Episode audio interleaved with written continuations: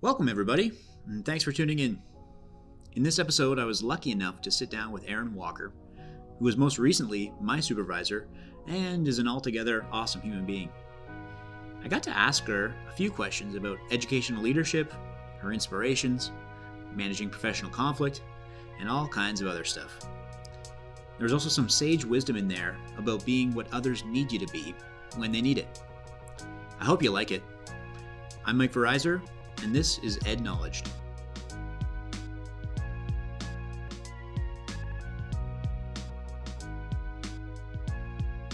Okay, folks, today, episode two, a very special guest, my former boss, the lovely Erin Walker. How are you doing? I'm great, Mike. How are you doing today? I'm doing I'm doing quite well. Uh, just get a chance to talk to you. This isn't really going to be a podcast episode or anything. I just wanted to pick your brain a little bit. So uh, now we, will we'll be uh, popping this on. But uh, again, in thinking about folks I wanted to talk to, you were you were right at the top of my list as as uh, uh, people I wanted to have share with me. So.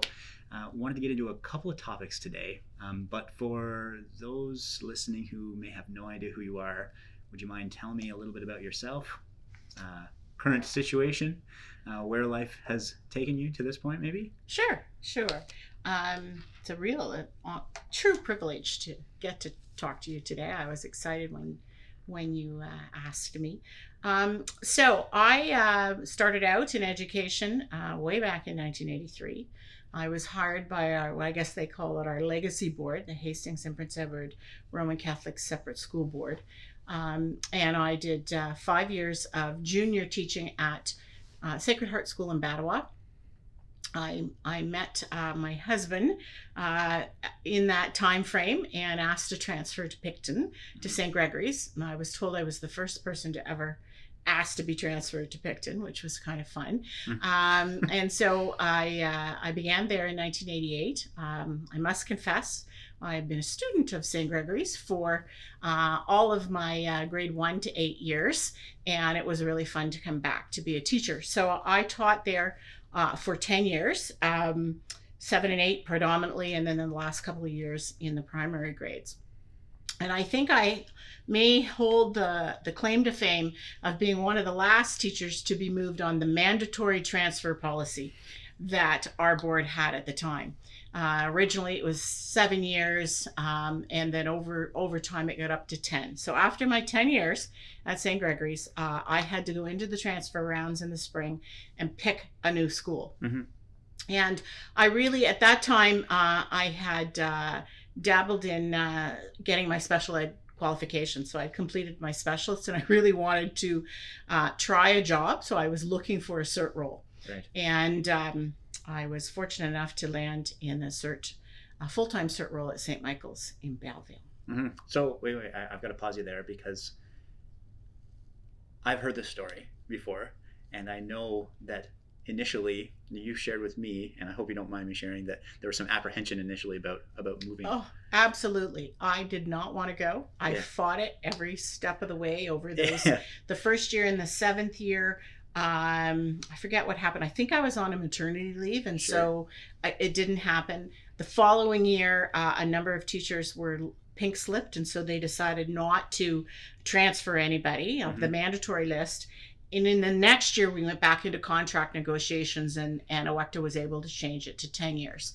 So I, I mean, I told my sad story to everybody who would listen. uh, I did not want to leave that school. I just wanted to teach there for my 30 year career. Right. Um, I would had grown up in Picton. I was living in Milford. I had two small children, and I, uh, you know, even my parents at times would be out in in public situations, ran across uh, our chair of the board somewhere at the time tried to plead my case with her.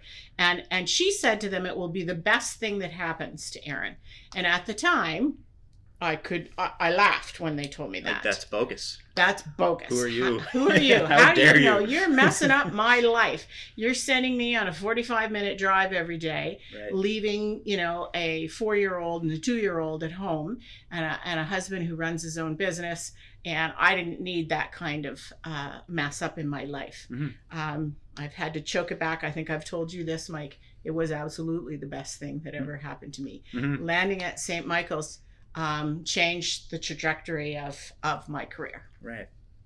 And and I suppose what happened from St. Michael's? Well, um, I was there three years. Um, again, being transferred from small uh, rural Picton to big uh, St. Michael's um, was scary, and I really thought that I would be, you know, maybe a little bit behind. I, I worried about uh, did I have the the amount of prerequisite experience that taking on the SERT role uh, needed. Uh, but what I learned um, and I say this to a lot of people if if you just make it worth the while of others to spend time with you yeah. then all of those things go away. So I worked really hard. I remember the first year I had a caseload of 75 kids and myself and I was the only SERT in the school.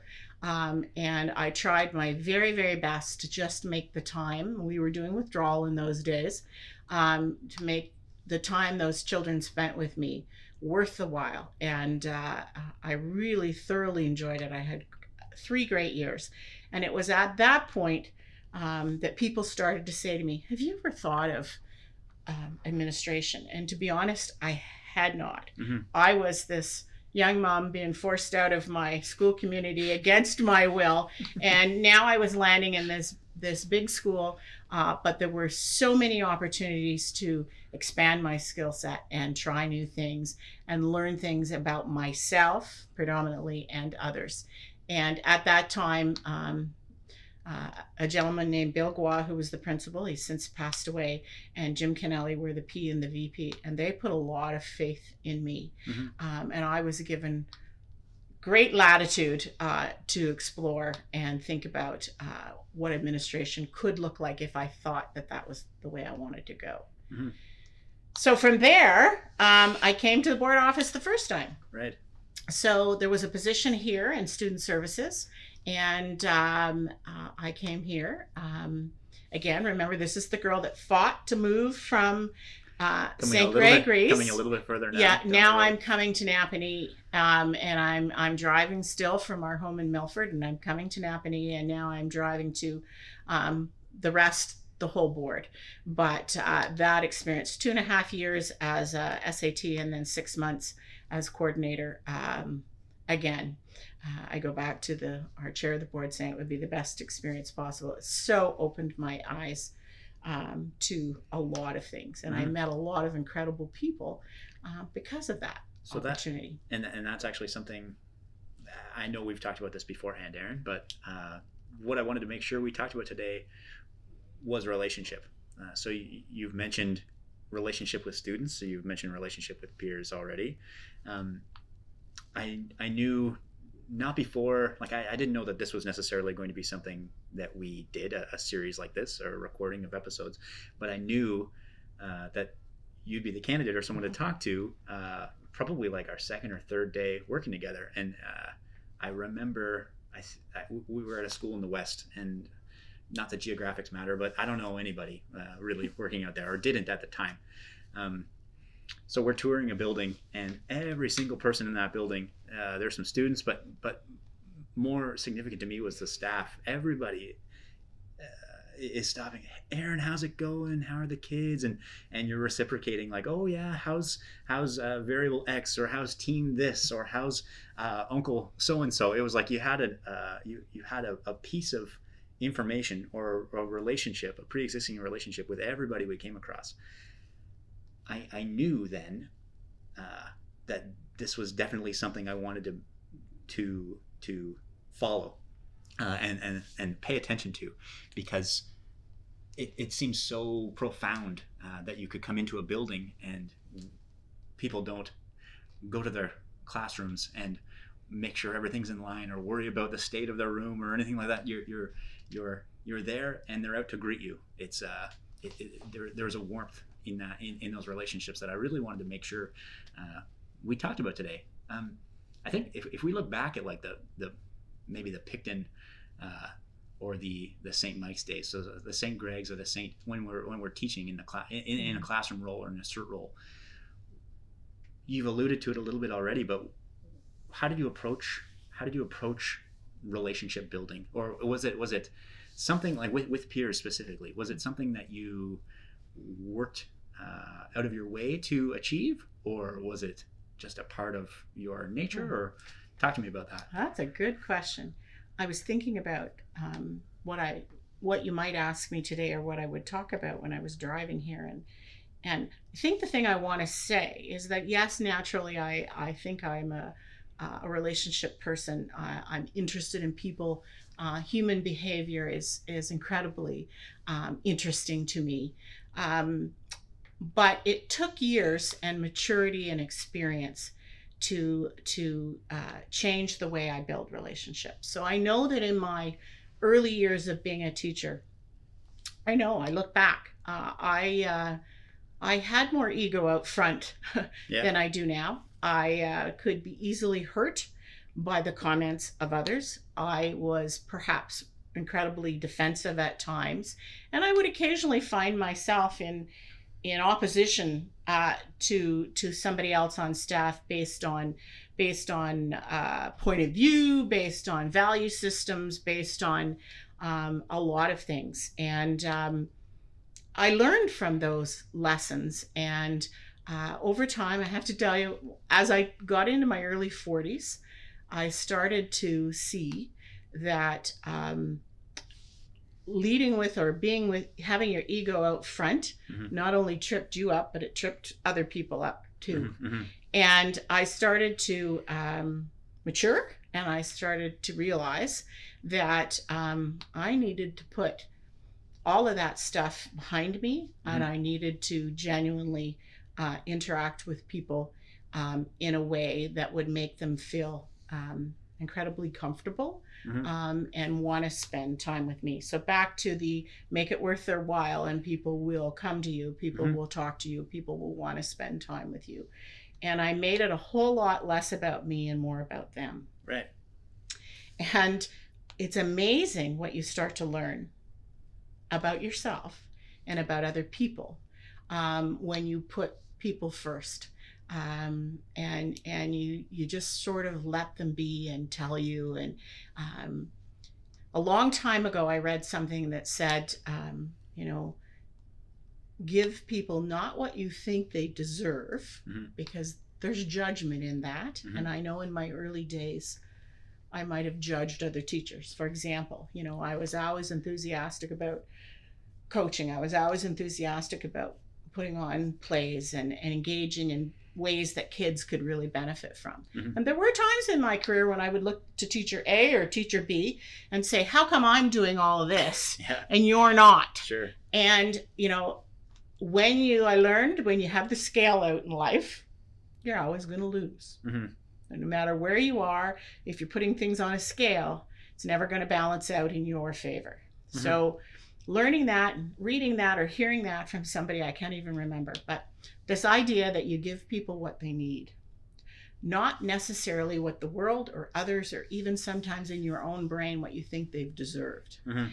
And that changed the way I interacted with parents, it changed the way I interacted with teachers, with students, because there are days where we think this person does not necessarily deserve to me- me to be this patient and this collaborative and the, all these things. But if you focus it on what does this person need in this moment, Mhm. um, I found that relationships um, started to deepen. I found that people knew that they could trust me, Right. that they could come to me. Um, and I, I just focused on looking at that person and saying, what do they need in this five minute interaction? Mhm. Not what do I need to get done? What are they interrupting me with? What have, what have our previous interactions been? It was like, what does this person really need from me right now? Right. Selflessness.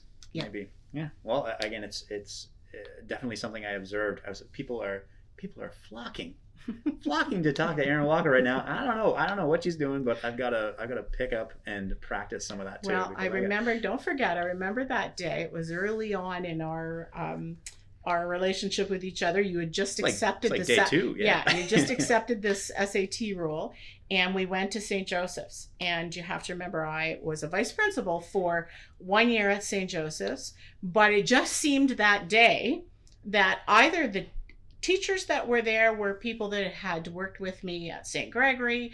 I knew them from St. Michael, and many of them were still at St. Joseph's from the time that I was a vice principal.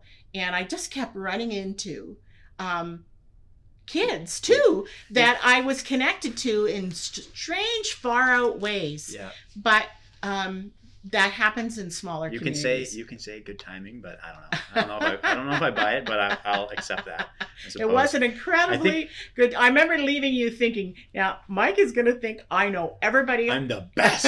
everybody in the city of Belleville, and I don't." Yeah. And just that day, the stars aligned, Yeah. and a But it- lot of my previous relationships were and, there. and I think part of why it stuck with me is I, I think implicitly, like you understood, probably explicitly, uh, that I needed that. I needed those connections to be successful in, in a brand new role that I'm jumping in. So there's probably a timidity or a nervousness. So yeah, I was just uh, appreciative uh, of the, the forthright I, effort to get me into I building. wanted to model that, and on top of that, I was I was leading with what do these people need in this moment? Yeah. And all of them needed me to acknowledge them, to spend a little time with them, to Mhm. talk to them, and it it we went from class to class that day, and we were welcomed in every room with open arms. Yeah. And no, like you said, nobody worried about what we were interrupting, what was going on, the state of affairs. Um, Just you great know, learning happening. yeah. Right. we just went and we saw some such cool things. Yeah. If you remember, you you were I do. kind of, um, you know, and you start out when you start out where your affiliation has been in one side of the board. You start out knowing that area really well, and Yeah. that's the joy of being an SAT Mhm. is you get to cross those imaginary boundaries of east west, and you get to see the whole board in operation, and you meet all kinds of really interesting people, and you get to see cool stuff, Yeah. and and that's that's one of the biggest benefits of So, I, I can't help but think like, well, Erin, she's she's, she has this advice uh, advice about giving people what they need or meeting people and providing what they need, but this could be in a book or this could have been a fortune cookie for all you know or you remember. Really sage advice. Do you were there any sort of like formative relationships that you felt you had over the years, or is this something that I suppose is this is this a mindset that you're developing like from within, like with support of hey a, a, a serendipitous uh, book or or article or whatever it was, or are there folks that you may have looked to, or what what uh, what do you think that uh, what do you think that can Again, be that, to? that, that is a really good question. I think that I formatively, um, my family, um, Right. my mom and my dad, who I'm very fortunate to still have at 86 and 87, um, you know, we're very actively engaged in our community. And I watched my dad. Um, people always say I resemble my mom more. We have some very similar characteristics. But then when they get to know me, they'll say, wow, you're a lot like your dad. Mhm. So my dad, um, uh, you know, grew up in a, in a time. Uh, he started out when they first moved to Picton, and and uh, a cement plant had been built there called Lake Ontario Cement. It's had multiple names since. And he started out as a laborer, Mm. and uh, he worked his way through that business and and retired um, as plant manager. He had 18 years as plant manager. He, ma- he actually managed two plants, one in one in the states too. Um, and I watched him over the years. I watched that no matter what was going on, uh, you know, I remember as a as a young adult in my 20s watching him work through a nine week strike Mhm. of, of of the union in the plant. And my dad always stayed calm. He Mhm. always looked uh, to life with the lens of, you know, today I'm going to do the best I can today. I'm going to work as hard as I can today. And I'm going to go to bed tonight, get a good night's sleep, and I'm going to start over tomorrow. And I'm not going to lay, lay awake at night stressing what I didn't do today or what I might have to do tomorrow. Um, I'm going to just do the best that I can. And he, um, you know, as I watched him retire, and you know, certainly as people are retiring and people they become saints, but people, the the men, that, the men and women that got up and spoke at the various uh, retirement things that I went to talked about how fair he was, Mhm. how calm he was, how he took time. Um, every single morning, you know, as a plant manager, he would throw his coveralls on when he got to work and go out and tour that plant Mhm. and talk to every single employee every morning. And uh, so they were connected to him. It was part of his connection. It was also part of his whole accountability and and just wanting people to know that he cared about them, but he also cared about the work they were doing, and he cared about production and he cared about all of those things. It, they don't have to be exclusive, right? No, no. And so that tour was served many, many, many purposes. Right. Um, he has some incredibly funny stories to tell Mhm. um, that I won't go into. But so I think formatively watching my my dad deal with life um, and deal with the stress and the strains of managing people, I learned a lot. Mhm. Um, and then experience. I say to people, we are who we are based on every experience you've had up to this moment in time. Right. And so I go back. And had I stayed at that teacher at St. Gregory for 30, 30 plus years, I would not be who I am today. Right. It, it was having to form new relationships when I go out to St. Michael's, having to make those people want to come and work with me. They didn't know me from a hole in the in the ground. It was landing here um, as an SAT and being catapulted out into this big system again, Mhm. where people didn't know me. Um, you know, they they you know what it's like. They look at you, they say, "Oh, who is this person?" Um, but if you make it worth their while, if you engage with them and care about them and talk to them, and then follow up and Mhm. do the things that they have asked you to do, they immediately become your ally and your friend.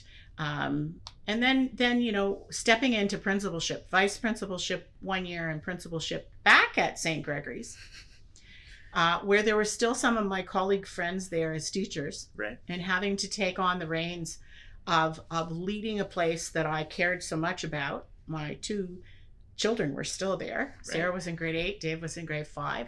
I had my nieces and nephews there as well. Um, I knew, I knew I had to, from the get go, um, be on top of my game. Uh, and I sort of modeled what my dad did. I tried to go for a walk in the morning. I Walk the tried to go to breakfast club every morning and sit down with kids because that's where I learned the most about them Right. is over a piece of toast and Yeah. Whatever. Um, to get out onto that playground, to be at that door as the buses are coming in, uh, to try to get into as many classrooms as I could, to meet kids and teachers, uh, you know, wherever they were. Mhm. And then the hardest part uh, was when somebody arrived at your door is to turn away from your computer Mhm. and give them what they need Mhm. because you're right in the middle of some report that's due at the board office in 10 minutes Yeah. and so and so you know who just likes to visit with you every day just for connection point yeah. is in your doorway Yeah. and i i just could never be the type of principal that asked them to leave Right. or closed my door Right. i would i would continue um, and and i think i think those relationships um, uh, you know they they saw that um, they they matter to me that i cared about them um, that i would have their back um, at the same time um, I, I made it my goal to make sure the parents felt the exact same way about me because when Mhm. you step into administration it's that triad of you have the back of the kids in this school the teachers in this school and the parents it Mhm. isn't just the kids and the teachers Mhm. there's that group out there and sometimes supporting that group feels maybe in opposition to this group. Right. but um, i tried to do with a parent you know when they would arrive. Sometimes parents ask you uh, to look after things or to do things that you know you really can't do. I never once said to a parent i can't do that. Hmm i would say to them i'll look into that hmm and i'll do my best. I never left anybody over the law over a weekend that was upset. So if a parent called and left a message on the school machine at 4.15 on friday Mhm. I would call them back Right. it's the last thing you want to do at 4.15 or 4.30 or 5 o'clock but all i would say is i got your message i'm on it Mhm. there's not much i can do till monday but i promise you i will look into this and i'll Right. do my best to help you out Mhm. and and you know sometimes when you did get back to them you had to say well actually in my investigation i've discovered this but um, you know i never i i never left parents hanging either. And and that uh, sort of solved a lot of issues um, and i always let them in my door even even sometimes when they were riled up and mad and really should have gone for a walk and come back. So i learned you know how to how to handle those situations through So- experience. And that's actually it's a nice little segue, like we planned that or something. Uh, We is it okay if we talk about conflict a little bit? yeah absolutely I, I, I feel like conflict eh, at the best of time. It, it's it's sometimes like a, uh, an unescapable element, right? You, you you talk about the human condition, and you introduce a, a whole bunch of human variables and perspectives and stakes. Uh, I, I I do know that uh, there are times when not conflict, but at least tension uh, is is going to permeate throughout a workplace or throughout a, a classroom or throughout a community what what do you do or what perspective do you have and, and you've spoken to this already to a degree i i just any any mindset or is it a reactive assess the situation sort of approach to to managing conflict and i don't need you to drop any names on me No, I- by any means I won't do that. Um, conflict is inevitable Mhm. with human beings. And you know, you hear people say, Oh, I hate conflict. And my answer to that is, Who loves it? yeah Nobody that I Yeah. personally am in a relationship with. Mhm. Um, I don't love it either. Everybody, every one of us wants to go from our, you know, the minute we step into whatever workplace we're in to the minute we leave, and we'd like everything to be calm, cool, collected, and have, have people be happy with each other. Mhm. Um, so I, I work with the, the premise that nobody really wants conflict or goes looking for it. Some people seem to find it more often than others. Sure. Um, and and you know watching people you, you learn that very quickly. Um, but but you can't be afraid of it. So I, I i started by saying nobody wants it. But if you run from conflict then conflict finds you and eats you up. Mhm. right? So um, i again uh, you know i'm not going to tell you that the first couple of times that conflicts started to happen especially when you're in the administrator role where it's all sort of they everybody looks to you to solve it that i didn't get the butterflies that i didn't get the sick feeling that i didn't you know it, it happens to everybody your stress goes up your um, but i only know one way to solve problems and that's straightforward and straight on and as honest as you can be Mhm. so when conflict arose i always made sure that i dealt with it that i listened to both sides Mhm. Or sometimes to three sides because there's a lot to be learned from listening to the bystanders or listening to people who were caught in the crossfire right um, and and I always um, dealt with that. Now I learned early on, um, especially with kids. You know, I would do this great, great. You're in conflict with your buddy, and you come in to see me, and we'd have this awesome conversation. And then I'd bring your buddy in, and, and I'd have an often awesome conversation with him too. But it took me a while to figure out. Then I had to bring those two awesome conversations and awesome people together. Mhm. Um, and so that was the other thing I learned over time. You can't just deal with these things with one person, deal with it. You actually have to work towards, um, which I didn't know at the time was called restorative practices. right But you have to restore that relationship. You have to put things, you have to make things right. You have to, you know, work on that. So um, conflict did not have, you know, it's not like I, I, I didn't have it. I had lots of it but I learned to not be afraid of it. I learned to tackle it. Um, and, and as you watch people and you spend time with people, and when you live with that philosophy, I'm going to give this person what they need in this moment, not Mhm. maybe what they might deserve Mhm. based on all the pieces of this puzzle I'm putting together. Uh, if you give them what they need in that moment, most people, when they're really, really angry, just need you to calm the situation. Mhm. Uh, so buying some time, never, never reacting. Um, you know, same thing with kids. Kids get in terrible conflict, and you know, in the early days of zero tolerance and all the number of students that we were supposed to be uh, suspending, I learned that um, I could take some time and make good decisions. And so, if if a bad event had happened on Tuesday, it didn't mean that I had to suspend student A or B on Wednesday. I've, I've defaulted or I've, I've learned myself not with those stakes of suspension necessarily but I, I have seen that as a like in, in the classroom mistakes are made and, and sometimes i can get heated or anybody gets heated right it's okay to not have an answer in that moment and say hey you know what we're going to address this but i need some time to marinate on it right like I, I completely I, I'm, I'm picking up what you're laying down Yeah. That- Yeah,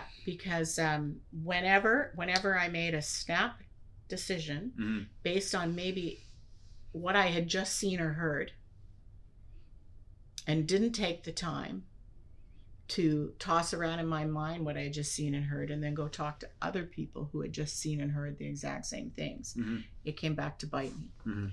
And for the most part, all anybody, any human being wants, whether you're uh, in a situation where you're a kid and you've been in conflict, or a parent that arrives, or a colleague, or anybody, they want to know that they've been listened to. Right. And if you don't take the time to listen to both sides, um, somebody loses and the whole story uh, does not come out.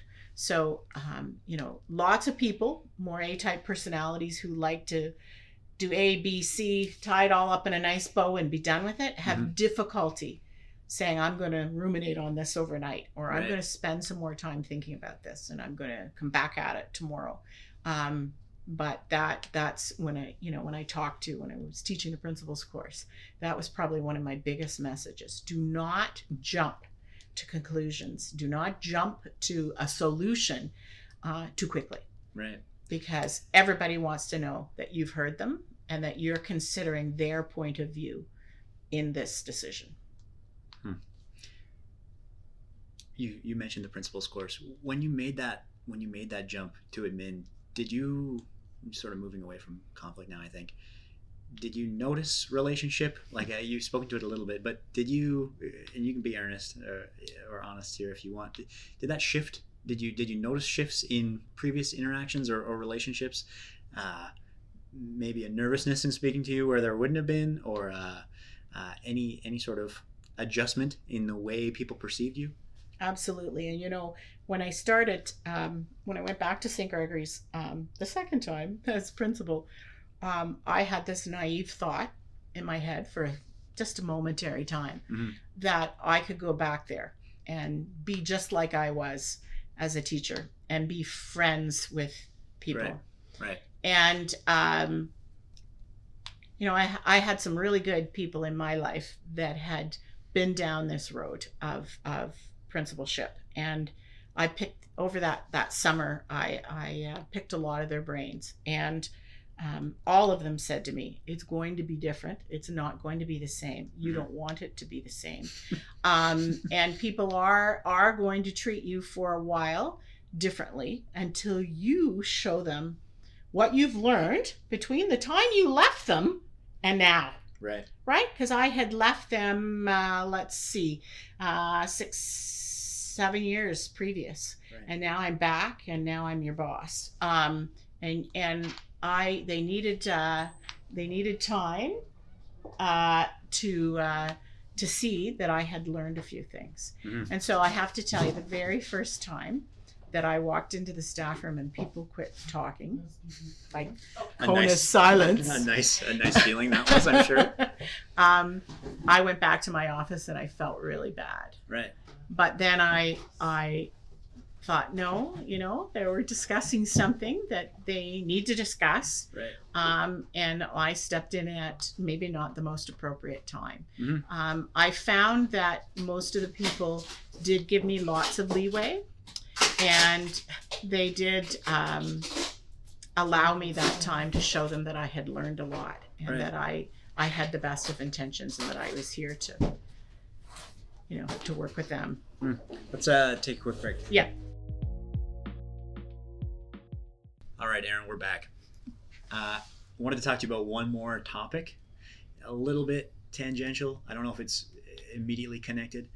Um, motivation, Mm. uh, s- specifically that intrinsic motivator or extrinsic motivator. Want, want to talk to you about what you have felt has motivated you across your career and, and if that's ever changed or if you had maybe certain uh, ambitions that shifted over time. Um, just more out of curiosity than anything. Um, motivation, and and everybody I think is motivated um, on different days for different reasons. Mhm. Um, I don't know. My my motivation came from again go back to my formative years from from a family where, um, you know, my uh, my parents uh, were excellent role models at being motivated to work hard, being motivated to be a strong community member motivated to work on whatever whatever whatever people need. My my mom uh, you know, my mom uh, spent some of her career working in in probation and corrections and she ran a program uh, of community service in our community Mhm. and she did that after years of being home with us and then then went back to work um, and uh, whatever group, whatever situation came up in our community, she jumped on whatever committee uh, that was available. And not just to spend nights out at meetings or afternoons, but to actually make a difference and to, to do work that would better the lives of other people. Um, and, you know, we still at, at 86 um, when I have her out and about. And she's legally blind now. So when she goes out, she has to have somebody with her. There will be people that stop her um, and call her by name and continue to thank her for the chance that they were given at a really bad point in their life. Right. Meeting So- meeting someone. Yeah, and again, giving I them what they think. I think if my mom could have summarized it, she would have said, "I'm not giving them what maybe the world thinks they deserve. Yeah. I'm giving them what they need." Right. and I and I watched her. So dad, you know, dad did the climb the the corporate ladder, and my mom was out there um, in the community, being um, all things for all people. Um, and I remember when I got my first job, um, they both said to me, you know, I was cashier at A&P, Right. 16 years old. Now, we got this job. My mom kept bugging the manager till he gave me a job. She said to me, "Now I got you that job. You got to keep it." And my father said to me, "Go to work and do more than is expected of you. Mhm. Just do a little more. You know, go to work and do more than is expected of you." And that always rung uh, in my mind. So I sort of worked that way, um, Right. just doing that little bit more than was expected of me. Um, and and I was not a person that had this five year plan or this ten year plan. Um, it, jobs just seemed to come.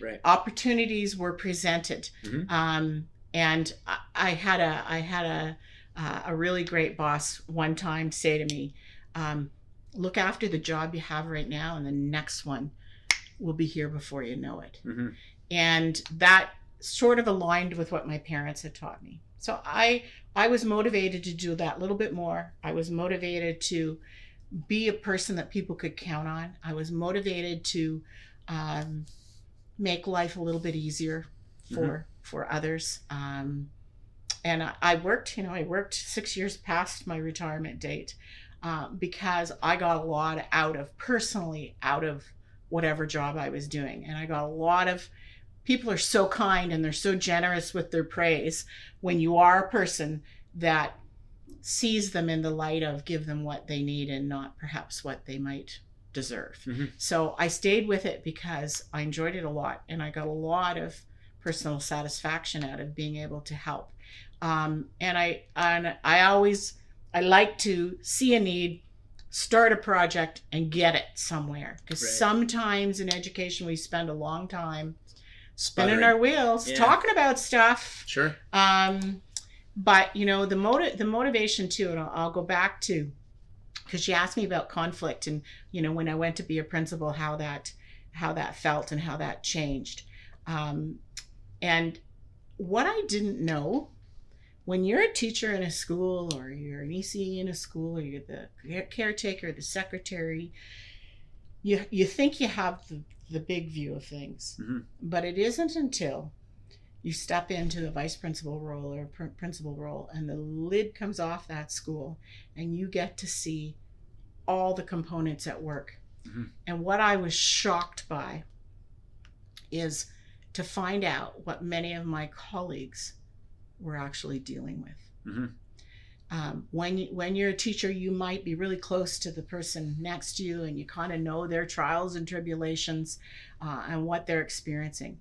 But it was when I stepped into, um, you know, that administrative role, and people started to confide in me and tell me things, and it took me back to the days that I had some of that judgment about others. Right. Like, how come I'm doing all this and you're not? Right. when I realized that person was doing absolutely the most, the best, um, and they were doing more than was expected of them given the circumstances that they were dealing with. Hmm. And if I think we think about people and kids and families in that light, that um, you know, if if you're home and you have a happy home life and you're paying your bills and things are going as planned, you are so lucky and so um, So, what's the right word? You should be so grateful and just thank God every day Mhm. because there are so many people in this world, people that I didn't know anything about beyond their school persona, Mhm. that when I got to experience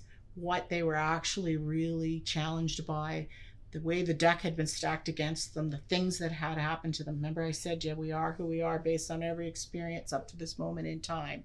That was the biggest aha moment for me. Mhm. Um, and that totally took this notion of not what they deserve, but what they need to the nth degree.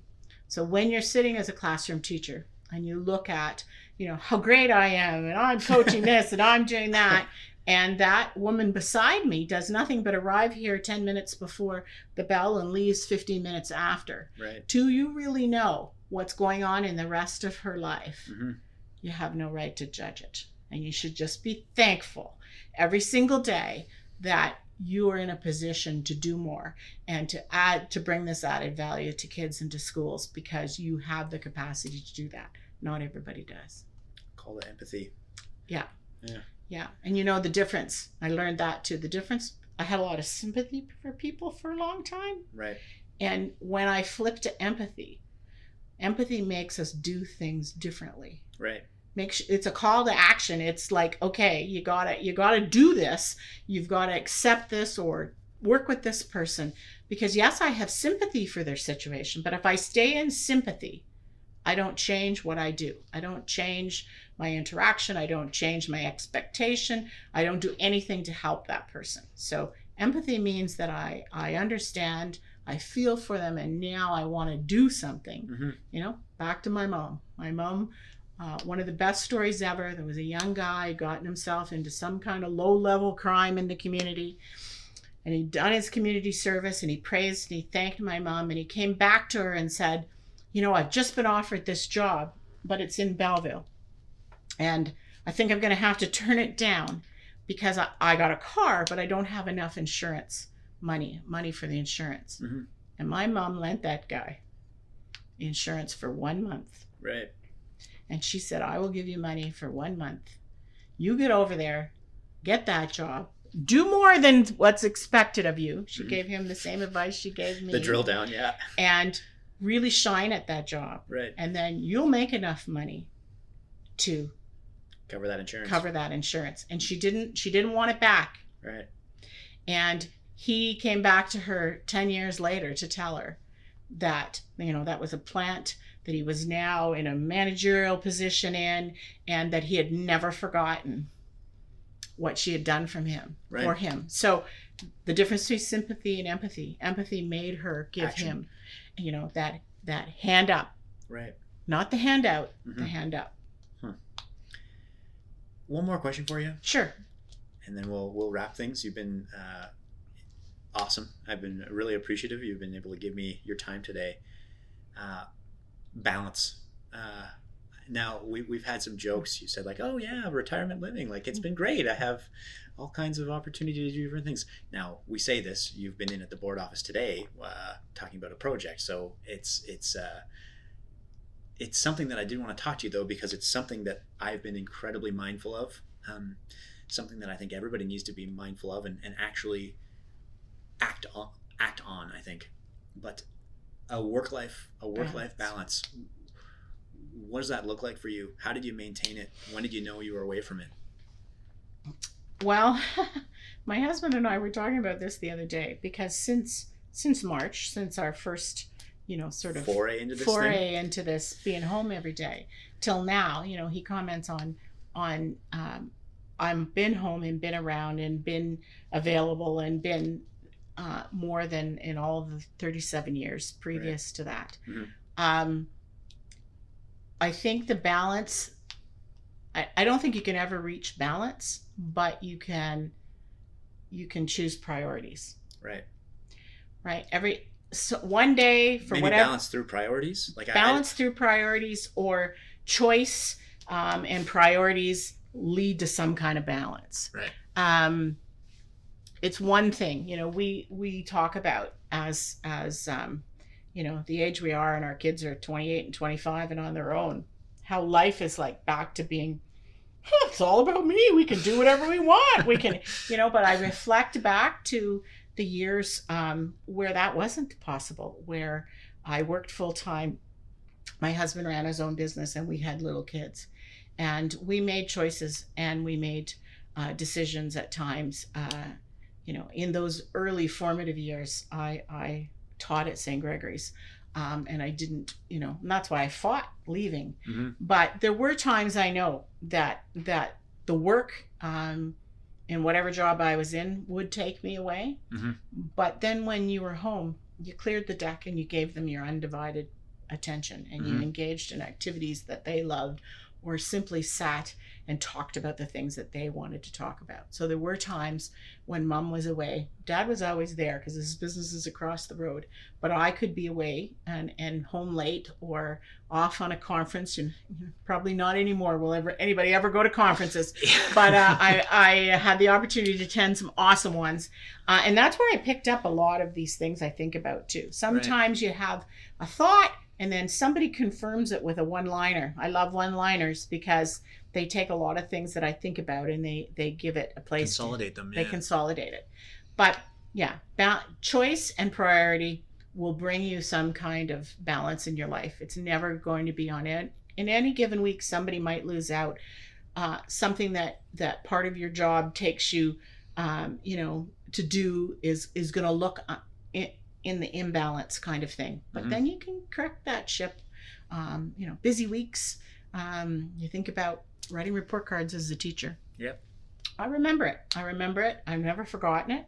That's my other advice to anybody who who is listening to this and ever considering um, administration. Always remember how much work that was. Always remember how much stress that put on your family. You know, I didn't cook well for that time. The house was a mess. The kids might have been wearing, you know, clothes that weren't uh, ironed, whatever, because your whole time and attention was in that. Um, and it takes a lot of time and attention to do those report cards well. So don't ever forget that. Don't ever bemean that. Don't ever, you know, um, I once had somebody say, "Oh, it's a lot of a lot of work to read them." I said, "It's not nearly as much work to read as it was to write." Yeah. Right? And when you offer your feedback, offer it with some kind of of uh, positive. Um, the other line I like is challenge, not crush. Right. right? So in some of these conflict situations and some of the the times that you have to encourage people to do better you do it in a challenging way not in crushing their spirit and crushing their their self-esteem. Um, but you know the the balance is different for different people. Some people are high energy. Some people can stay up late and get things done at nighttime. Mhm. you know others need to go to bed. So you got to find a place um, that that works and then you you take on those busy busy times and you make sure that you you, you get that life back and you spend time with the people who need you when, when that time is over. But you're never going to ever. I think i think trying to find balance is not a good goal because i don't know that we'll ever find it Mhm. um, but knowing your priorities and knowing the ch- how your choices affect those priorities Right. is is an important thought Purposeful choice making yeah and and and presence. and presence so that that uh, what bothers me now when i see a lot of young families out together and and i love my cell phone i'm as addicted to it as anybody else but when i see young families out and of course you don't get to see them as much now but previously out for dinner and mom and dad are on their cell phones like Mhm. i'm like put that away Mhm. you know spend time look that kid in the eye and talk about um, what, what their week's been like what their day's like who's you know who's doing what um, it was it was that when we would peel back you know take our kids to our cottage for a week and just spend that week doing whatever they wanted to do and, and i've asked both of my adult children you know did they feel did they feel like they lost out on anything because i was a working mother? And you know they tell me that you know there were maybe a few times in their life where they remember feeling like where the heck is mom? But the most of it they they feel that we when we had the time we made the the interactions we used it so Yeah. well and and cleared all of the other responsibilities so we could just be family Mhm. but you can't do it every single day but you can be present to your children every single day Mhm. you know once you get home um, put it away um, and that's not I, I think that's good advice uh, it doesn't matter if you have kids or not right like it, it's it's uh, for anybody else who, who like you may not be a parent listening Yeah. you may not be uh, a- spouse I, I was talking to lori about this as well like it, it's it's about taking that time for yourself maybe or taking that time for the things that you care about Yeah. most Yeah. right your relationships your and really knowing friends. that every everything that's important to you in your life you have to work at Mhm.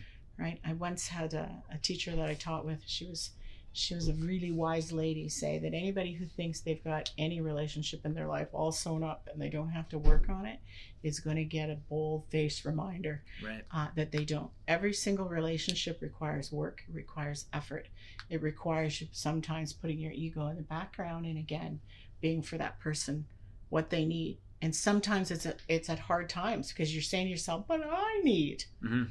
you know. Um, it's a lot. It's a lot of of giving, um, and then it comes back to you.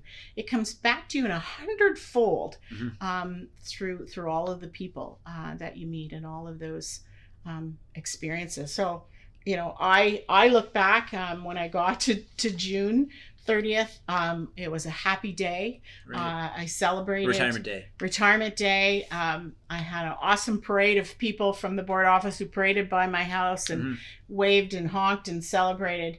And you know what? I didn't need anything more than that. And people will say to me, "Well, you missed out on the big parties," and the, and I said, "No, you know what? It was perfect." yeah Um, and at that at that point on that day, I had no regrets. Mhm. I have only uh, 37 years of one experience leading to the next, one job leading to the next, one opportunity, and the person who gained the most was me. Erin thanks so much for today You're welcome. anything else I know. I think I've talked enough, Mike, and I, I- really, I really appreciate you asking me to do this. It's um, I will say one last thing. It's the self-reflection. Mhm. When I got here to the board office the second time, the last eight years, and I was engaged in leadership development and and working with principals and teaching the principals course. To be successful in this crazy world we live in, you got to be prepared to get to the end of every day and say, "Whew." okay, some of those things went well today and some didn't go so well. What do I have to need? What do I need to do differently to fix those things that didn't go so well today? And, uh, you know, I continually say the only behavior I have any control over is my own. Mhm. So it's that self reflection on, on, okay, I didn't do well in these things tomorrow. I've got to do better. That will continue to make people thrive and survive if they can't do that, if they can't understand the role they've played, if they become too much of the victim of their circumstance, then then no growth happens. Right. And the successful people I've watched are those that can say, "Okay, I really messed that up, and I need to go back and fix that, um, and do better tomorrow." Erin, thank you so much. It's a pleasure, as always. Uh, I hope we get a chance to do some of this again. Sounds great. All right, take Talk care. Talk to you soon.